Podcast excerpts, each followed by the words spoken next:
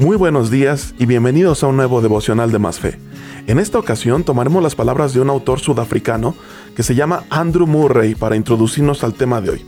Él dijo lo siguiente, meditar es retener la palabra de Dios en la mente hasta que haya afectado cada área de nuestra vida y de nuestro carácter.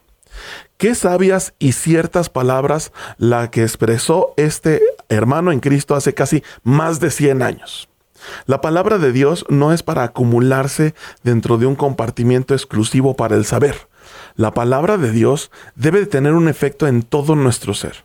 El rey David decía lo siguiente, yo amo tus mandamientos y hacia ellos elevo mis manos. Quiero meditar en tus decretos. Esto lo plasmó en el Salmo 119 en el versículo 48. Para el rey David, la Biblia tenía una importancia muy relevante en su vida. Vemos a través del Salmo que leíamos que se tomaba tiempo para meditar en su palabra y hasta levantaba sus manos en adoración.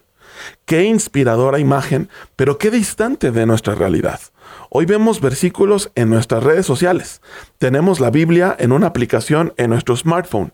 Y aunque el mensaje no ha cambiado, nuestra actitud hacia el mensaje sí ha cambiado y ha cambiado bastante. Y es que en la realidad el problema no es la modernidad ni la accesibilidad que tiene la Biblia en nuestro tiempo. El problema es que nosotros lo vemos como un elemento más dentro de nuestra rutina o dentro de nuestra tan amplia gama de contenido. Jesús no quiere ser un elemento más en nuestra vida. Su palabra nos enseña que Jesús quiere ser el centro.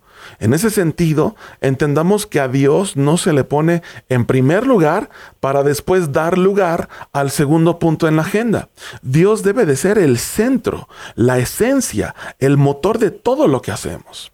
¿Y cómo empezar a ponerle en esta posición dentro de nuestra vida? Bueno, podríamos empezar con algo muy sencillo, detenernos a meditar en su palabra y no soltarla, no soltar lo que leímos o no soltar lo que aprendimos hasta que todo nuestro ser sea incomodado al verse contrastado con la palabra.